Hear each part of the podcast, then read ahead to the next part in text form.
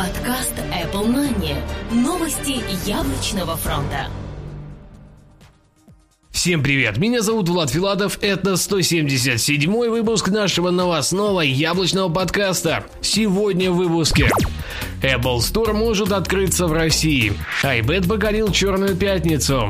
iPhone 5s и 5c получили LTE от Билайна. Apple запатентовала распознавание лиц. iPad Maxi может получить 4К разрешение. Apple запатентовала док-станцию на основе Siri.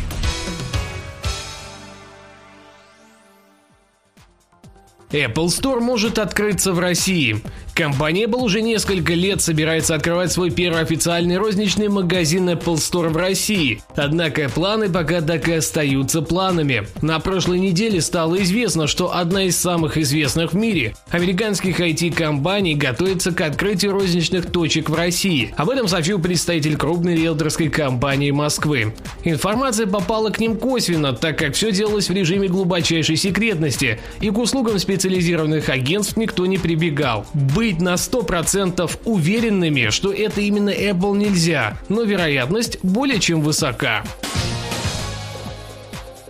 iPad покорил Черную Пятницу. Аналитическое агентство InfoScout представило данные о том, как прошла Черная Пятница в США. Для тех, кто не в теме, поясню. Это день в начале декабря, когда многие магазины делают скидки на товары, а все порядочные американцы запасаются подарками на Рождество. Итак, глобальная распродажа в Target и Walmart показала, что в среднем каждый покупатель потратил порядка 400 долларов, а самым продаваемым стал iPad Air от Apple.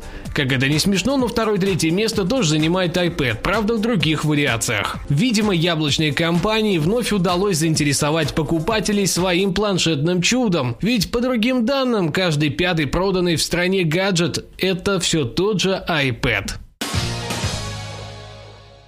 iPhone 5s и 5c получил LTE от Билайна. Глава московского филиала оператора мобильной связи Билайн Сергей Рубцов сообщил, что все абоненты получат небольшое обновление для активации поддержки LTE сети оператора. Подобное стало возможным благодаря получению сертификации и проведению всех необходимых тестовых работ с Apple.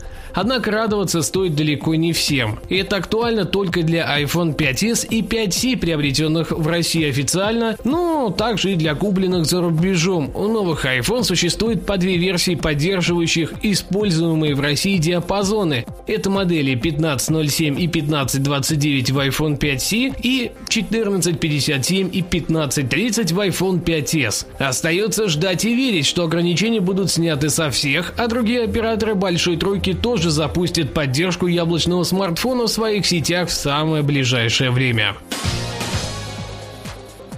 Apple запатентовала распознавание лиц. Компания Apple получила патент, описывающий технологию блокировки данных при распознавании лиц. Данный метод должен помочь ограничить возможности операционной системы для сторонних пользователей и закрыть доступ к некоторым типам информации. Для распознавания лиц будет использоваться большое количество данных, включая черты лица, тон и текстура кожи, удаленность носа от рта и многие другие. Планируется, что подобная технология будет интегрирована как на iOS, так и на iOS 10. А вот подробностей о сроках, как всегда, никто ничего не сообщает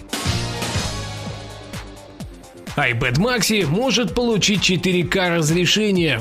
Издание Фон Арена сообщило новую порцию подробностей о готовящемся к релизу iPad Maxi. На данный момент Apple приступила к тестированию дисплеев с 2К и 4К разрешением. Размер подтверждается тот же, что и звучал ранее в слухах 12,9 дюйма. Возможно, данный дисплей будет использоваться не в iPad Maxi, а в неком новом устройстве. Это что-то вроде трансформера, который сейчас набирает популярность под управлением Windows 8. Apple запатентовала док-станцию на основе Siri. Apple получила патент на док-станцию, которая в сопряжении с iOS-устройствами будет выполнять роль всегда активного помощника, исполняющего также функцию умного дома. Ставив док iPhone или iPad, пользователь получит крупный экран, динамики и микрофон, что превращает его аппарат в полноценную развлекательную систему. Док-станция сможет постоянно слушать команды пользователя. Чтобы ввести его в рабочий режим, будет достаточно сказать кодовое слово. Таким образом, пользователи смогут отправлять сообщения, делать пометки в календаре и так далее, не отрываясь, к примеру, от уборки квартиры. Причем телефону не обязательно быть вставленным в док для того, чтобы устройство сопрягалось с ним. Патент предусматривает беспроводное соединение. Есть даже вариант, в котором происходит беспроводная зарядка. Эксперты отмечают, что описанная в патенте система может превратить дом пользователя в умную компьютерную систему. Особенно популярны такие док-станции могут быть в автомобиле, когда пользователь не имеет возможности полноценно пользоваться своими гаджетами. Конечно, Apple может и не воплотить патент в жизнь, однако эксперты полагают, что разработка подобной док-станции хорошо соотносится со стратегическими целями компании, так что у новинки есть много шансов на поступление в массовое производство. Выпуск подготовлен при медиаподдержке проекта runettimes.ru. Над выпуском работали подготовка материала и ведения Влад Филатов, монтаж и сведение звука Сергей Болесов. Спасибо, что слушали. Отличного вам яблочного настроения на грядущую неделю. Подкаст Apple Money. Новости яблочного фронта.